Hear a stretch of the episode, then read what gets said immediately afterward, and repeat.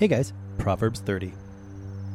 These are the collected sayings of the prophet Agur, Jacheth's son, the amazing revelation he imparted to Ethiel and Yukal.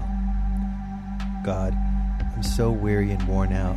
I feel more like a beast than a man. I was made in your image, but I lack understanding. I've yet to learn wisdom that comes from the full and intimate knowledge of you, the Holy One. Who is it that travels back and forth from the heavenly realm to the earth?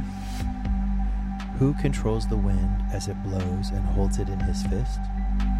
Who tucks the rain into the cloak of his clouds? Who stretches out the skyline from one vista to the other? What is his name? And what is his son's name? Who can tell me? Every promise from the faithful God is pure and proves to be true. He is a wraparound shield of protection for all his lovers who run to hide in him. Never add to his words, or he will have to rebuke you and prove that you are a liar. God, there are two things I'm asking you before I die, only two.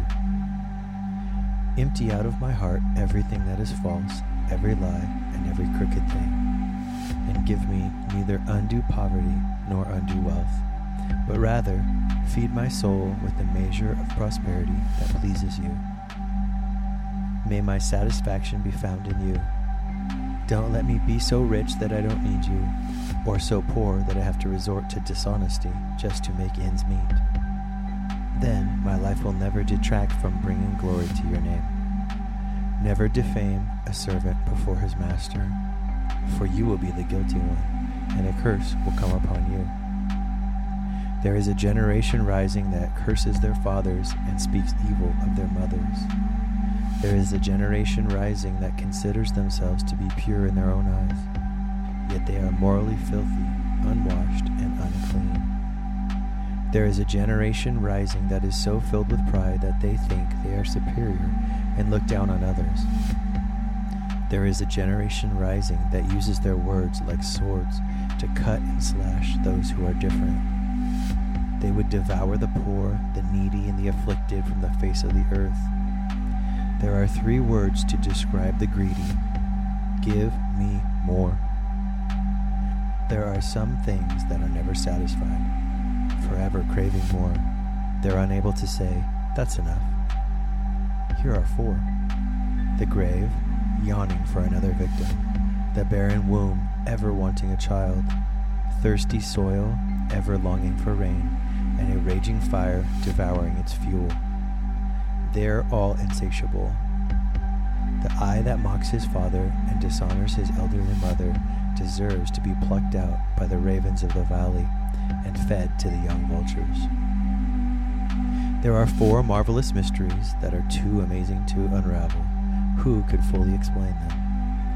The way an eagle flies in the sky, the way a snake glides on a boulder, the path of a ship as it passes through the sea, and the way a bridegroom falls in love with his bride. Here is the deceptive way of an adulterous woman.